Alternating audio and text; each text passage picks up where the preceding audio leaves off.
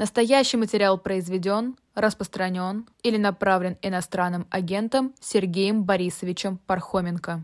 Добрый вечер, добрый день. Это «Особое мнение» на «Живом гвозде». С вами Ольга Бычкова с особым мнением Сергей Пархоменко. Привет тебе. Привет, привет, Оля, привет. И привет всем э, слушателям и зрителям нашего «Живого гвоздя» и нашего «Особого мнения».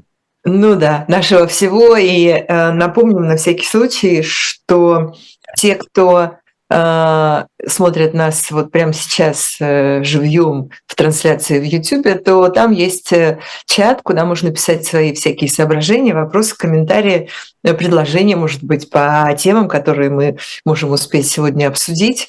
Э, давай начнем с того, что последние несколько суток мы очень внимательно следили за тем, как э, происходят переговоры при посредничестве арабских посредников э, между Израилем и Хамасом о прекращении огня временном и э, освобождении некоторого количества заложников. И вот вроде бы нынешней ночью такое соглашение было достигнуто, и, может быть, завтра уже первая группа заложников из 12-13 э, или сколько-то человек может оказаться уже на свободе со своими близкими.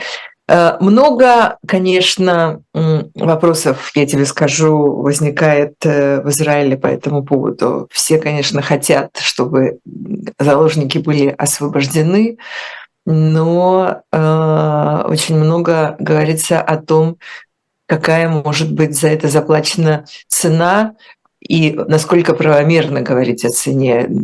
Очень, очень тяжелая история, конечно, для Израиля во всех смыслах чрезвычайно тяжелая, потому что она затрагивает как бы сами основы, мне кажется, не только израильского государства, но и э, ну, каких-то таких очень важных ментальных традиций, которые существуют э, у израильтян, вообще у евреев.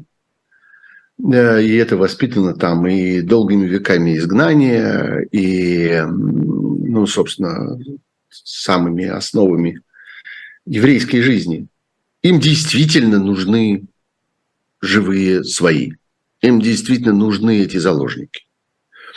И то, что вот люди, которые приезжают из Израиля, я сам не был там после октября, а, после а, этих страшных событий. Но люди, которые приезжают оттуда сейчас или которые там сейчас, говорят, что действительно весь Израиль заклеен этими фотографиями – вот я тебе могу это сказать. Вот ты можешь это подтвердить, да. Вот, и эти на, имена на, все на знают улице, На каждом столбе, на каждом да, заборе.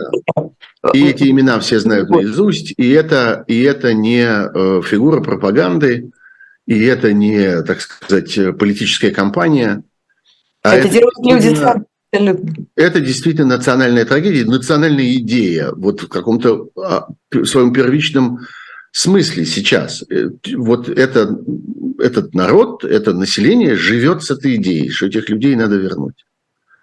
Есть еще, как я понимаю, и практическая сторона дела, которая заключается в том, что в последнее время э, лидеры Хамаса начали говорить, что вот вы так страшно на нас нападаете, нас бомбите, там, гоните и так далее, и мы, собственно, не несем больше ответственности за заложников, мы даже не очень знаем, где они, и не очень понимаем, э, живы ли они, может быть, вы сами их уже разбомбили, и вообще мы потеряли заложников, и разбирайтесь теперь сами. Значит, важно это понять, на самом деле. Если это сейчас произойдет, если этот обмен случится, то в некотором роде это является доказательством того, что Хамас прекрасно знает, где заложники. И это все вранье, что мы их там потеряли и вообще не понимаем, э, что с ними происходит. Э, и, наконец, э, есть э, еще и давление в данном случае мирового общественного мнения. Мы много про это говорили, оно происходит, так сказать, там наблюдается некоторая динамика. И мне как раз кажется, я, может быть, один из немногих оптимистов, мне кажется, что ситуация понемногу выправляется, и столько раз уже было случаев какой-то вопиющей несправедливости и безответственности, например, в том, как э, освещали эти события крупнейшие мировые медиа, которые чрезвычайно, я бы сказал, излишне доверчиво э, относятся к палестинским источникам, э, ну, как-то стали немножко осторожнее, как-то стали все-таки немножко следить за базаром, как-то стали оглядываться и, и, и пытаться здесь ну, что-то перепроверить и, и выслушать обе стороны, во всяком случае, и сравнить репутации этих обеих сторон, и понять, кому можно верить, а кому нельзя верить. По-моему, ситуация становится чуть-чуть лучше, но все равно, несомненно, давление остается. Израиль не может себе позволить сейчас, ведя вот этот, так сказать, диалог с мировым общественным мнением, не может себе позволить придерживаться э, молчаливой, угрюмой, глухой позиции. Нет, мы ни с кем не разговариваем, мы ничего не слушаем, э, никаких пауз, никаких, никакого снисхождения, мы просто идем вперед и все сносим на своем пути, потому что мы намерены э, решить эту проблему, э, с которой мы больше жить не... И вот это Э, вот эта э, фраза, которую достаточно часто, как я понимаю, повторяют разные израильские и политики, и публицисты, и журналисты, и общественные деятели, и все вокруг, что на этой земле останется кто-нибудь один, или мы, или Хамас. А, эта фраза по-прежнему актуальна, и по-прежнему огромное количество людей исходит из этого, но просто ни с кем не разговаривать и просто молча, так сказать, э, сцепив зубы, продолжать идти вперед, не Э, э, не участвуя ни в каких переговорах и не предполагая никаких компромиссов, они позволить себе не могут. Поэтому э, разного рода схемы возникают, и, ну, во всяком случае, будет сделана попытка. Велика вероятность, на мой взгляд, что Хамас обманет. Велика вероятность, что опять э, эта пауза будет использована для перегруппировки сил, будет использована для того, чтобы кого-нибудь куда-нибудь спрятать, э, или, может быть, даже как- как-нибудь контратаковать. Э, никакого доверия к Хамасу нет, и никакого, не то чтобы уверенности, но даже надежды, на мой взгляд, на то, что для людей, которые руководят этим варварским террористическим объединением, для этих людей важны действительно жизни мирных людей, и важна гуманитарная сторона дела, и важны действительно даже те, я не знаю, женщины и дети, которых, о которых они говорят и которых они будто бы хотят вызволить из израильского плена, веры в это очень мало. Но, по всей видимости, Израилю придется хотя бы один раз попробовать для того, чтобы э, дальше можно было опираться на этот опыт, либо положительный, либо отрицательный, либо развивать его либо в очередной раз сказать, нет, с этими людьми разговаривать нельзя, доверять им нельзя, ни на какие сделки с ними идти нельзя, потому что это ничего совершенно в реальности не дает. А, это драматический момент в этой истории. И да, я, я думаю, что, что да. в Израиле многие надеялись, что без этого удастся обойтись. Удастся быстро, решительно, за несколько дней, пройти весь сектор газа, вытащить заложников и закрыть этот вопрос. Нет. Нет, так, я не думаю. Нет, это нет, не я, я не, нет, нет, нет, я не согласна с тобой. С самого начала этой операции а, было понятно, что быстрая она не будет, легкая она не будет.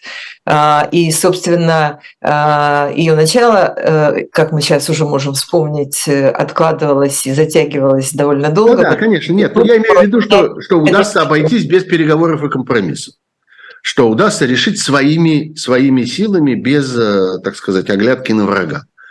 Вот. Сейчас выясняется, что какое-то посредничество необходимо, вот его там предлагают самые разные стороны. И Катар, ну, Катар занимается этим, например. Прежде да. всего Катар, да. И, э, и, ну, там, как я понимаю, какую-то роль все-таки играют и Соединенные Штаты, которые особенно заинтересованы в вызволении тех заложников, у которых есть второй американский паспорт. Э, вот, э, так что да, ну, э, это вынужденная мера. Это, несомненно, вынужденное решение. Угу. По э, некоторой э, э, аналогии и ассоциации, хотя эти вещи совершенно несравнимые ни по масштабам, ни по значимости, ни по э, людским, людской даже вовлеченности, но тем не менее э, история с беженцами из, из Африки и Ближнего Востока на российско-финской границе Финляндия теперь обвиняет Россию в том, что она использует этих людей в качестве вот такого вот, как они пишут, э, человеческого оружия. Э, то есть э, э, Финляндия утверждает, что этим беженцам, которым, которых сейчас, например, несколько десятков человек там скапливалось на КПП между Россией и Финляндией, этим, этим людям, этих людей снабжают самокатами и велосипедами, они садятся на них, и без европейских виз без необходимых документов, так как всегда было раньше, они пытаются э, перейти из России в Финляндию. Финляндия это дело пресекает. Это какая-то да. не то, что новая история уже. Да, эта история совсем не новая. Мы эту историю видели. Делали. Угу. Мы эту историю видели ярко, наглядно и близко э, в Белоруссии. Но аналогия возникает. Где совершенно это было все очевидно, и где это было устроено особенно вопиющим способом, потому что Беларусь еще и прям завозила этих людей в Белоруссию, фактически специально. Э, им там раздавали визы во всяких э, несчастных, нищих, голодных и воюющих странах, раздавали белорусские визы, э, чуть не вообще устраивали спецрейсы для того, чтобы их привезти в Белоруссию и так далее. В России это все не требуется. В России и так есть огромное количество людей, которые полулегально или э, малолегально, или почти легально, или вообще нелегально оказались на территории России. У России есть много открытых и полуоткрытых границ с, э, прежде всего со странами Центральной Азии, через которые происходит этот приток. И в России и так полно людей, которые на самом деле находятся в России исключительно для того, чтобы дальше двигаться куда-то в Европу, в страны, которые они считают богатыми, гостеприимными и э, пригодными для дальнейшей жизни. А, э, так что потенциал этот всегда существует естественным путем. Но надо помнить все-таки, что любая граница состоит из двух сторон. И для того, чтобы перейти какую угодно границу, вы должны сначала выйти из одной страны и как-то урегулировать свои отношения с пограничниками этой одной страны. Если вообще на этом месте существует пограничный контроль. Мы понимаем, да, что внутри там, не знаю, Европейского Союза никакого пограничного контроля нет ни, ни, ни в одну, ни в другую сторону. Вы переезжаете из Франции в Испанию, вы переезжаете, вы переезжаете из Германии в Австрию. Да, вот сейчас, в последнее время, это там стало появляться. Там, не знаю, на, границе Германии и Польши, например, Э, стоит э, кордон и проверяет документы. Очень поверхностно, но все-таки проверяет. Э, вот. Но мы не берем эти случаи сейчас. Мы говорим о там, реально существующей границе между двумя странами, которые никаким образом не объявляли о том, что они объединяют свои там, таможенные и пограничные территории. Для того, чтобы пересечь границу, вы должны сначала урегулировать свои отношения с, той, с пограничниками той страны, которую вы покидаете. Они должны вас выпустить. А, и только тогда вы оказываетесь в нейтральной зоне, и после этого можете оказаться, э, вступить в контакт с пограничниками другой страны, которые должны вас впустить. Значит, мы ясно видим в этом э, кризисе, ну, может быть, пока не стоит называть его кризисом, а стоит называть его э, иммиграционным конфликтом или иммиграционным инцидентом, Просто до кризиса он еще не дорос по э, количеству людей, но тенденция очень нехорошая. Тенденция движется очень быстро, и объем растет стремительно. Мы видим, что э, российская страна не просто относится безразлично к этим людям, которые пытаются с российской территории попасть на территорию Европейского Союза. А Финляндия их интересует как территория Европейского Союза, прежде всего, а не как сама Финляндия. А они этому явно способствуют. Есть много разных разговоров про то, что их там чуть не силой выталкивают. Может быть, э, не нужно силой выталкивать, достаточно стимулировать, достаточно помочь, достаточно дать знать этим, э, этому сообществу людей, которые пытаются туда прорваться. А сообщество это очень просто, оно организовано тем, кто делает на этом бизнес. Всегда есть люди, которые предлагают такую услугу. Э, этих людей знают, в той среде, где есть, собственно, эти иммигранты, э, и информация распространяется легко, значит, если вы даете этим людям знать, вот этим, так сказать, дельцам от э, этого, этой торговли э, человеческим материалом, если вы даете им знать, что вот здесь можете работать, вот здесь можете проходить, здесь мы вас пропустим, здесь мы не будем чинить, ценить, чинить вам никаких препятствий, даже, может быть, и поможем. Это распространяется моментально. И вот, вам, вот, вам, вот вам велосипед. Да, вот вам велосипеды или вот вам дверь, и можете, и можете идти. Это распространяется моментально. И туда да, немедленно направляется и, этот поток. И обращает внимание на и то, находится, что... И находятся люди, которые пытаются на этом зарабатывать немедленно, и мы это можем наблюдать там в самых разных ситуациях. Там, скажем, э, когда был знаменитый мигрантский кризис э, после начала войны в Сирии, когда огромное количество беженцев устремилось с Ближнего Востока в Европу, мы это наблюдали ровно такое же на границе Турции и Греции. Греция, как вот страна, так сказать, примыкающая почти к Ближнему Востоку, Э, оказалась объектом э, шантажа со стороны Турции, которая вообще к Греции относится не очень хорошо, как мы знаем, у них давняя, так сказать, история неприязненных отношений. Э, и Греция, и Турция на этом, так сказать, пыталась заработать некоторые политические дополнительные аргументы, скажем так, не будем их называть дивидендами, облегчая проход этих беженцев и даже способствуя проходу этих беженцев и даже организуя эти потоки в некоторых местах, которые в Греции оказались наименее защищены. Так что это в разных ситуациях происходит, и вот здесь это происходит тоже. Россия, несомненно, стимулирует этот поток.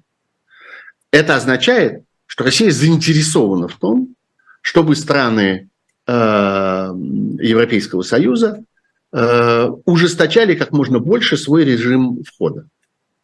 Э, России не нужно чтобы люди, не эти люди, не беженцы из, э, не знаю, Афганистана, Бангладеш э, или африканских стран, а прежде всего российские граждане имели возможность передвигаться через границу. Потому что это э, с точки зрения сегодняшнего российского режима создает отдушину, позволяет каким-то людям в России надеяться на то, что в случае чего они спасутся бегством. Это касается и э, мобилизации, и разнообразных военных дел, и это касается, несомненно, политической активности, особенно в преддверии выборов. И я бы сказал, что ну, мы на протяжении уже последних нескольких лет констатировали такое отношение к этому российской власти. Убирайтесь все. А, вполне демонстративно а, российские власти а, как бы рассчитывали на то, что оппозиция, люди, которые недовольны режиму, люди, которые хотели бы сопротивляться, они все просто выйдут и увезут с собой эту проблему. И не с кем будет э, бороться, не с кем будет соперничать. И даже есть такое подозрение, я знаю людей, э, как бы хорошо информированных и, э, так сказать, э, Эм, глубоко анализирующих ситуацию в России, которые считают, например, что был сразу после начала войны, в там, марте, апреле 22 года, специально как бы спровоцирован такой истерический кризис что вот сейчас все закроют, сейчас не будет ни одного самолета, сейчас всем запретят, у всех отнимут э, загранпаспорта, для того, чтобы вытолкнуть из страны как можно больше людей, которые были против войны. И это было спровоцировано специально. Я в этом не уверен, признаться. Э, мне кажется, что это там комплекс разных обстоятельств, который тогда сработал. Но я знаю людей, которые уверенно про это говорят. И я понимаю, что такая версия на самом деле тоже существует. В любом случае, мы на протяжении последних двух лет и даже раньше считали, что э, э, российская диктатура в целом заинтересована в том, чтобы люди недовольные уезжали из страны. Но выборы. Но приближается вот эта избирательная кампания, и на фоне этой избирательной кампании нужно заткнуть всех. И вот здесь э, начинается, наоборот, запугивание. Нет, вы никуда не денетесь. Сидите молча, не смейте шевелиться, не смейте никак проявить свое недовольство, свое отвращение к этим фальсифицированным выборам, к этому референдуму по поводу Путина, который собирается устроить. Потому что всех накажем, и никто не уйдет. И в этих обстоятельствах, я думаю, мы будем наблюдать в ближайшие месяцы целый ряд всяких активных мероприятий, которые будут направлены теперь на это. Я не знаю, может быть, потом это изменится опять на противоположное, но пока это так. Мой прогноз вот такой, что будет все больше и больше ситуаций, в которых людям будут э, давать понять, никто не уйдет от наказания, от возмездия, если только попытается рот открыть на этих выборах. Потому что очень важно, очень важно продемонстрировать единение нации, единодушную поддержку, всеобщее восхищение, любовь и поклонение э, этому вождю. Вот как я для себя это трактую. Алексей Навальный подвел э, итоги Э, подвел итоги э, вот этой анкеты по поводу того, как люди относятся к выборам, э, как собираются себя вести, по какой схеме собираются или не собираются голосовать, и как будут устроены те информационные ресурсы, которые могут теоретически влиять на общественное мнение. И, в общем, вывод он делает, что избиратели публика будут э, голосовать э, рационально, логично, исходя из э, того, какая ситуация будет складываться в данный конкретный момент. Действительно, Здесь... есть интересный, интересный ага. результат этого вопроса, который он устроил, который, конечно, ориентирован и предназначен для политически активной публики. Не да, хочется сразу сказать, какое, какое количество процентов, один или два, касается вот этих выводов э, и что делать со всеми остальными? Да, это, это относительно небольшая, там, демографически, статистически, это, конечно, небольшая группа людей, которые, во-первых, придерживаются оппозиционных взглядов, которые, во-первых, относятся к этим выборам с глубоким отвращением, а с другой стороны намеренно э, каким-то образом активно это обсуждать и Э, формировать какую-то активную позицию, надеяться извлечь из этого, из этих выборов какую-то свою оппозиционную пользу, как-то использовать это для э, э, продвижения антивоенных идей, для продвижения протеста против российской диктатуры, путинского режима и так далее. Не очень много этих людей, но они есть, и голоса их звучат громко. А, что, на мой взгляд, э, этот Навальновский опрос, который действительно очень остроумно, по-моему, и очень изобретательно организован, особенно если иметь в виду, что его организовал человек, находящийся в изоляции. Причем в такой глухой изоляции. Вот в последнее время уже даже и письма перестали к нему в основном приходить, там иногда какие-то прорываются – вот. Ну, давай скажем, что в очередной раз... Ну да, какой-то 23 какой, раз. Да, он снова 23 был... по-моему, раз, и речь там уже больше, чем о 250... Штрафной изолятор, да. Да, больше, чем о 250 днях, которые он проводит просто буквально в каменном мешке, как-то проводит в, ну, в условиях, которые специально созданы как невыносимые для нормального человека, где ему там э, приходится сидеть сутками напролет на Э, металлической табуретки, э, и ему выдают э, одну кружку горячей воды в день, ну и все остальное можете себе представить. Эти стены, как бы эту койку, этот воздух, эту страшную жару и духоту летом, и адский холод зимой и так далее. Тем не менее, ему удается, как мы видим, организовывать значимые, яркие, заметные политические события, каковым, каковым является и Э, эта э, анкета и этот анализ результатов и выводы, которые он делает. В выводах я бы сказал, что самое интересное заключается в том, что, как он справедливо пишет, а нет никакой свары, а нет никакой драки по этому поводу.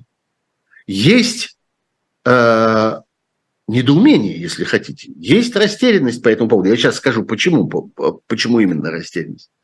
Но нет непримиримой вражды между какими-то разными позициями, которые вот столкнулись, и никакой нет способ, никакого нет способа помочь этим людям договориться между собой.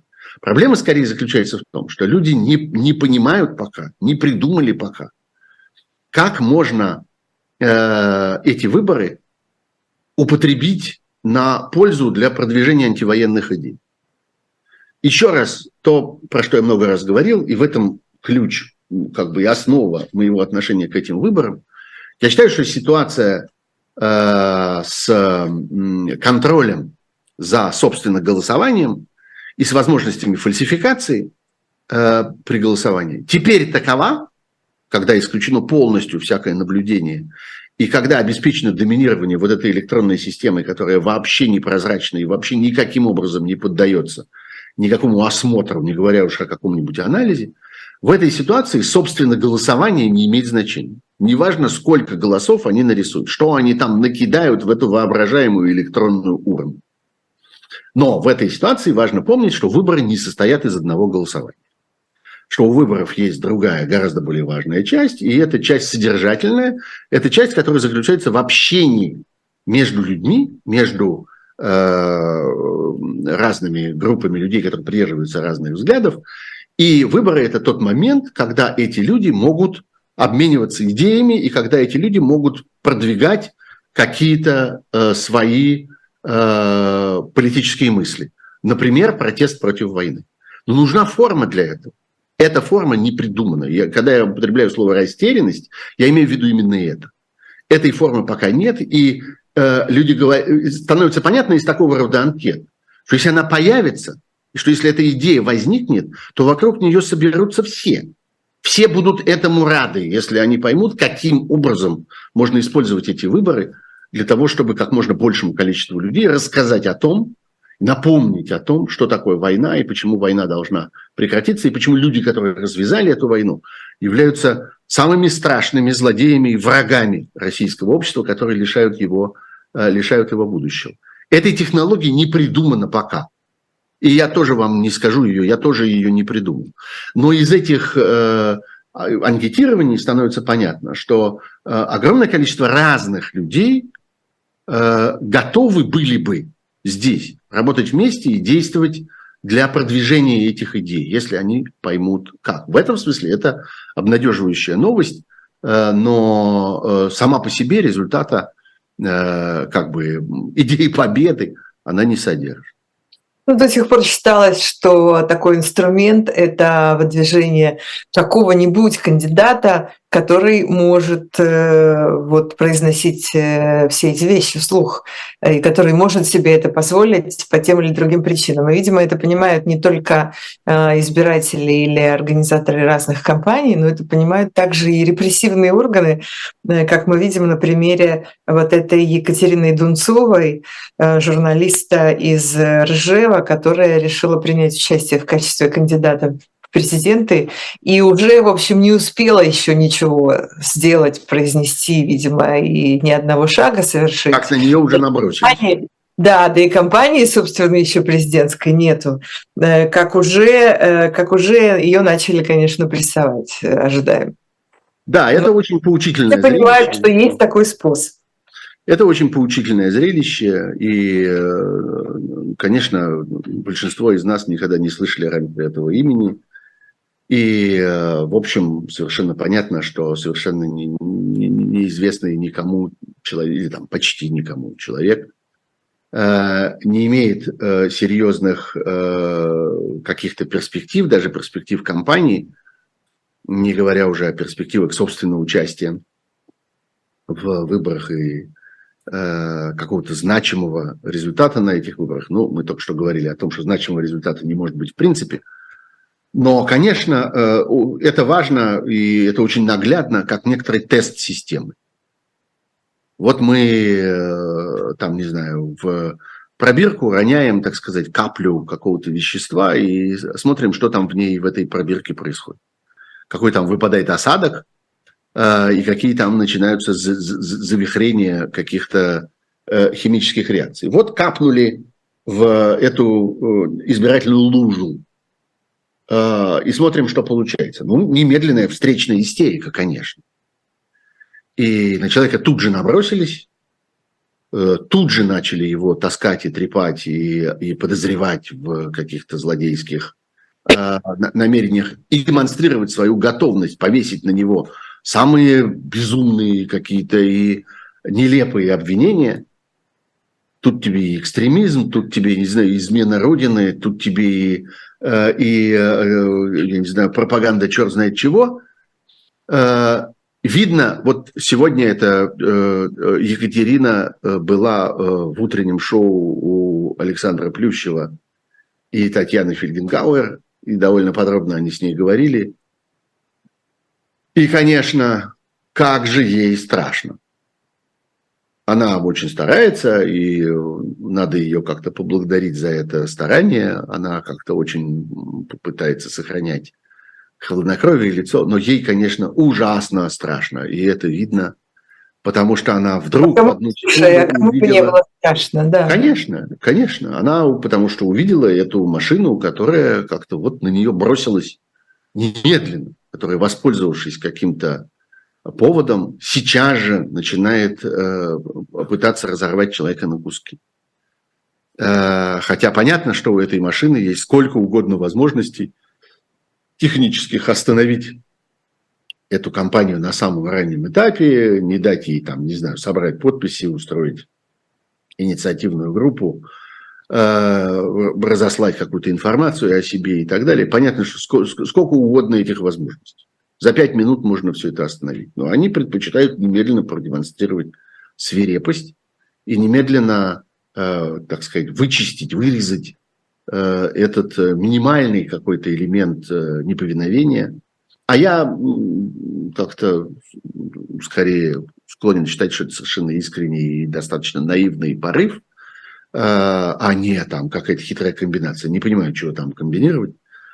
Можно было бы на этом. Вот. Но э, рефлекс системы, вот действительно, это химическая реакция, которая начинается немедленно, как только в нее там капнули чего-то инородного, э, он, конечно, очень виден. И я бы э, это отсюда перешел, если у нас есть время, у нас нет, нет никакого перерыва, нет. Давай ты, да, вот я хотела тебе как раз сказать, давай ты перейдешь через э, буквально минуту другую. Скажи мне, куда ты хочешь перейти? И я нашим... хочу перейти, я хочу вспомнить про историю с э, Алексашенко и Гуриевым, которая, как ни странно, а, давай. Мне представляется, мне представляется в чем-то смежной с этой я готов объяснить, почему. Хорошо, давай мы перейдем к этой истории, но после небольшой рекламы, потому что мы должны напомнить нашим слушателям и зрителям, что у нас тут есть хорошего на живом гвозде. А я еще хочу рассказать про одну книжку.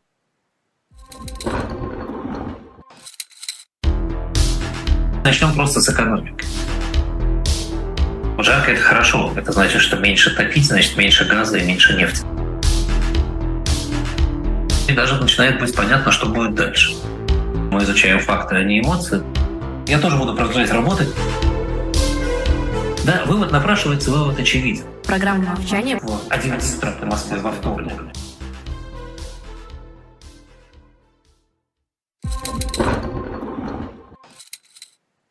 Книжка, которую вы можете найти на сайте шоп Дилетант Медиа, когда падали стены. Если уже сейчас есть картинка на ваших экранах, то вы видите здесь э, Бранденбургские ворота, и понятно, о каких стенах идет речь. Эта книга, как здесь написано в подзаголовке, о переустройстве мира после 1989 года. Кристина Шпор, которая пишет об истоках кризиса глобального мирового порядка, анализирует причины и последствия колоссальных изменений в мире конца 80-х, начала 90-х годов прошлого века которые эти годы, этот период принято считать концом холодной войны. Эту книгу вы можете найти, как обычно, на сайте shop.diletant.media. И э, там есть еще много интересного, конечно, как обычно. Посмотрите, поинтересуйтесь, наверняка там есть что-то такое, что вам покажется важным, нужным и вполне себе пригодится. Ну, а мы давай с тобой вернемся к э, нашим сегодняшним событиям. Да, ты упомянул э, эту историю, э, этот скандал, вернее, эту попытку скандала, мне кажется, он не очень сильно все-таки разгорелся вокруг Сергея Гуреева и Сергея Алексашенко. Да, меня настойчиво возвращают к этой истории мои читатели в телеграм-канале Пархум Бюро и зрители моего YouTube-канала, где я устраиваю по пятницам вечером суть событий, как, как уже, собственно, два десятилетия это продолжается теперь в Ютьюбе. Вот, э, снова и снова меня спрашивают, как я к этому отношусь, почему это, как к этому надо относиться и так далее. Мое отношение к этому вполне сложившееся и, мне кажется, очень простое. Дело в том, что в среде людей, которые все-таки пытаются противостоять этому тоталитарному режиму и войне, и внутри России, и за пределами России, которые остаются и уезжают, Среда очень э, разнородная, среда очень э, разношерстная, э, действительно, да, склонная к конфликтам внутри себя. Люди нервничают, устают, выгорают, как это теперь называется, и это тоже как-то очень способствует такой взнервленности всех и конфликтогенности этих всех отношений. Но внутри этой среды есть несколько человек, которые в результате заработали себе репутацию уважаемых, знающих, ответственных, надежных, э, дальше назовите как хотите, экспертов, комментаторов, наблюдателей, э, аналитиков, э, понимателей вообще того, что происходит. Таких людей в действительности очень немного.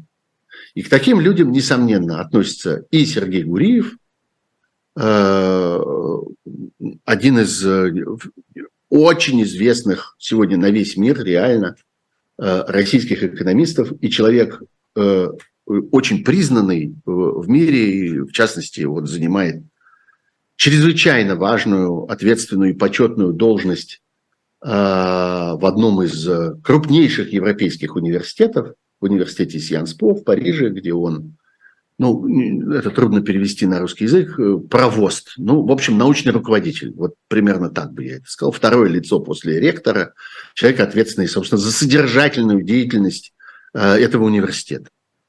А, случайного человека с улицы на эту должность не назначили. А, это знак высокого признания. И Сергей Алексашенко, э, который э, человек с огромным опытом, с интересной очень карьерой и с послужным списком, в котором есть и там важные государственные посты, и научная работа, и работа в бизнесе, и работа в качестве независимого директора очень крупных компаний, был такой период в его жизни. В общем, это человек, которому сильно есть на что опереться в своих рассуждениях. И тоже человек очень уважаемый, и э, к их мнению очень прислушиваются.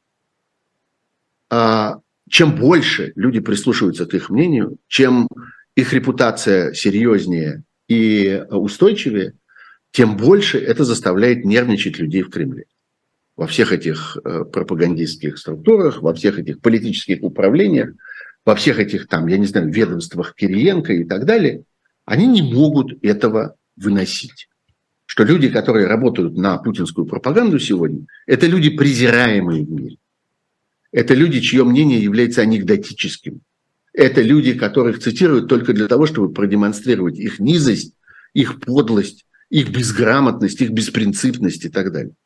Да, у них есть технические возможности, чтобы очень громко кричать. Мегафон дали им очень большой.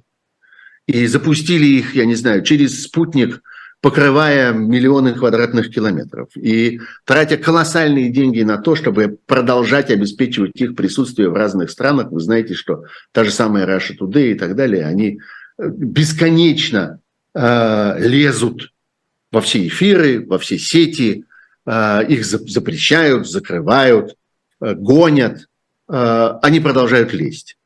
Э, а вот им противостоят люди, у которых нет таких ресурсов, но которые обладают репутацией и доверием со стороны большого количества людей, в том числе людей, которые там уехали, находятся в оппозиции, чувствуют себя в меньшинстве и по определению очень мало кому доверяют. А этим доверяют. Их нужно опозорить.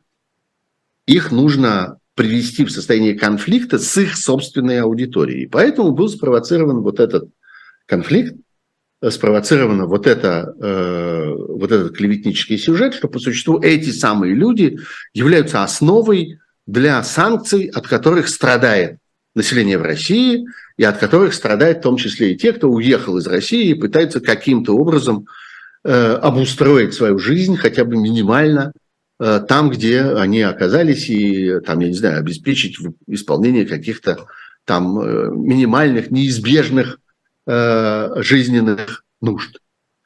А, вот на самом деле, кто во всем виноват. Вот от кого вы страдаете. Вот кто это все придумал.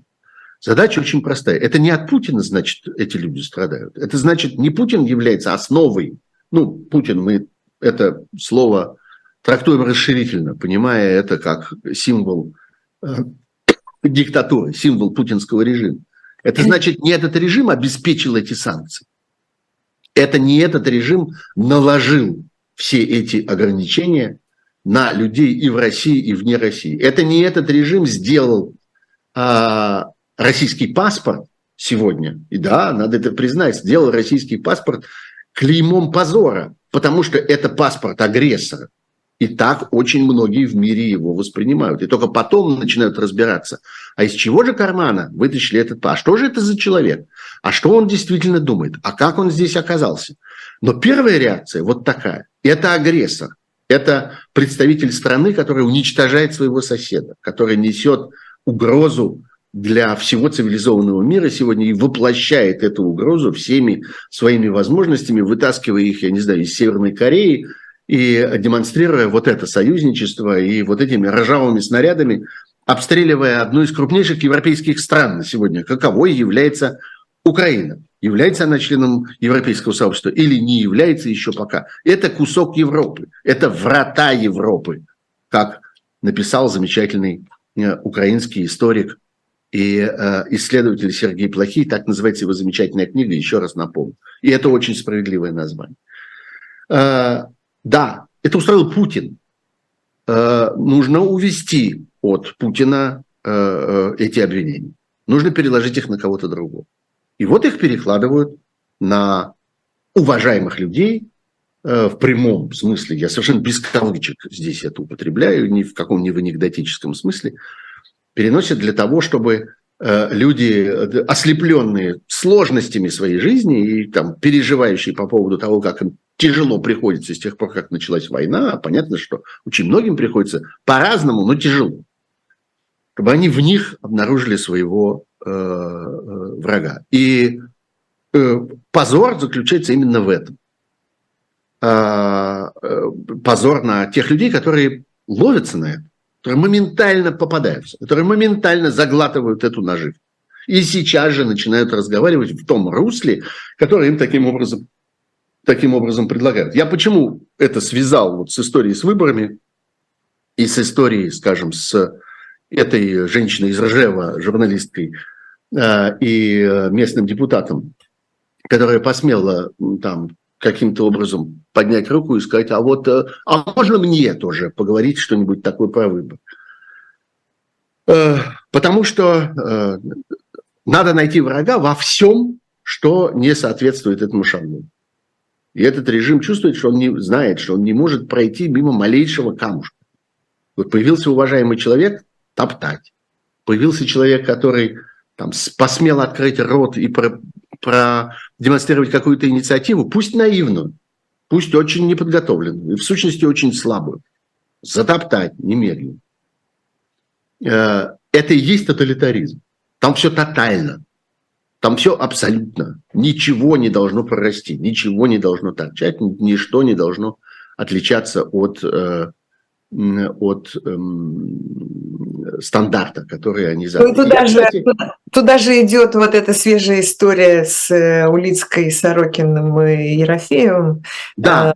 На которых... Да, это немножко анекдотичный да, анекдотичный эпизод, да, но может быть еще... То, что на них набросились теперь те, те же примерно, примерно те же самые люди, которые обычно говорят, там, вы, вы никто, вы уехали, нам нет до вас никакого дела, э, там, помирайте э, на чужбине, как хотите, э, про вас никто не вспомнит. Но при первой возможности, конечно, про них вспоминают. Да, там речь идет о Владимире Сорокине, о который приобрел очень специальную, очень особенную тоже репутацию в последнее время, потому что он действительно огромное количество вещей предсказал. И то, что многим казалось какой-то почти шуткой, какой-то игрой ума и э, таким со- созданием какого-то такого парадоксального, парадоксальной фантазии, Антиутопия это казалось. Да-да-да, но оказалось, что мы в значительной мере живем в, рядом с Сахарным Кремлем, как-то у нас тут происходит День опричника, и разворачивается монорага. А, если вам что-то говорят эти названия, а если не говорят, срочно погуглите и прочтите эти книги, которые так называются. Он многое предсказал из того, что происходит сегодня. И он, несомненно, приобрел репутацию неожиданно, может быть, для него самого, человека, к которому прислушиваются, затаив дыхание, и спрашивают, а что дальше? А что еще? А что еще вам там видится вдалеке? А вот а пофантазируйте-ка еще, потому что ваши предыдущие фантазии как-то оказались очень э, правдивыми. Э, расскажите нам, что еще нас ждет. Э, совсем другая э, природа, но тоже очень высокой, очень особенной репутацией Людмилы Улицкой. Э, книги, которые тоже стали для э, огромного количества людей каким-то путеводителем в жизни и источником каких-то очень важных рассуждений о том, что происходит.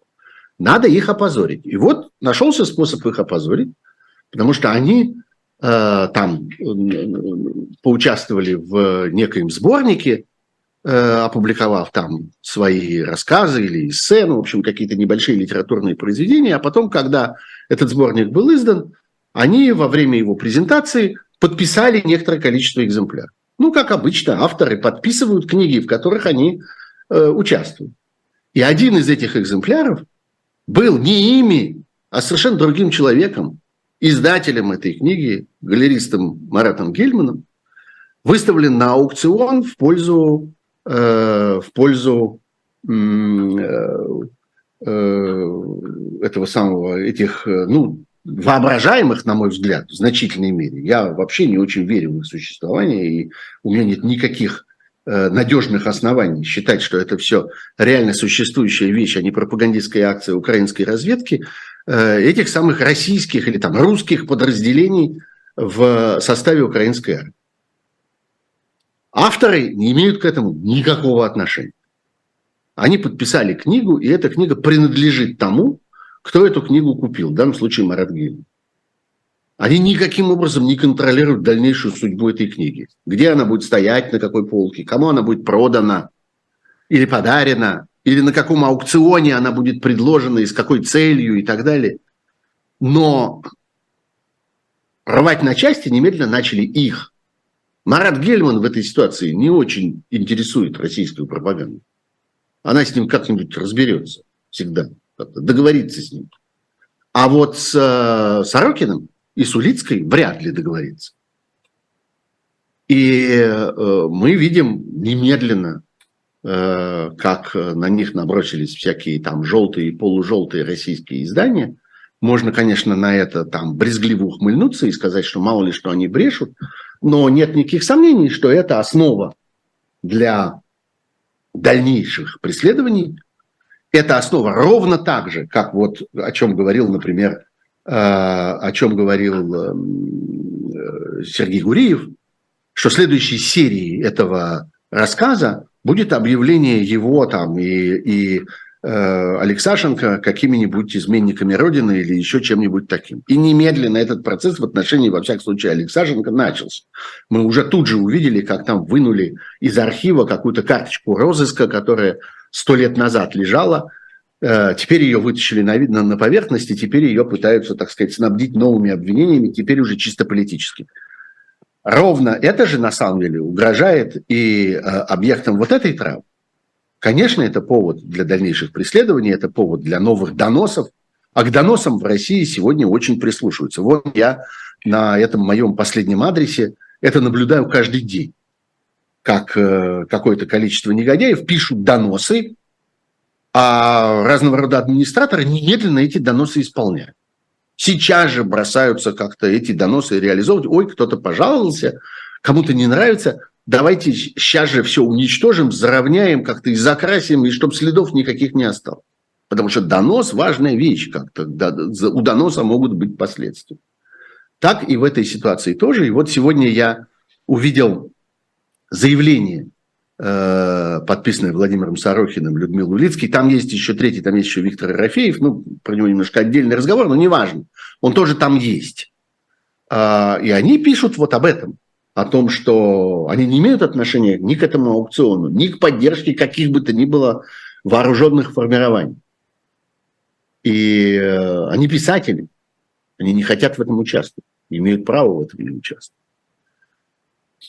Вот, так что, видите, какие-то, казалось бы, очень разрозненные вещи, они складываются, ну, в некоторую картину, в некоторую картину повышенной агрессивности этого режима перед, пред, так сказать, э, э чуть не сказал, я чуть все время употребляю слово выборы. Вы уж извините меня, пожалуйста, как-то э, напоминайте мне об этом каждый раз, когда я случайно опять это слово оброню. Это, не, конечно, никакие не выборы. Не забывайте электора...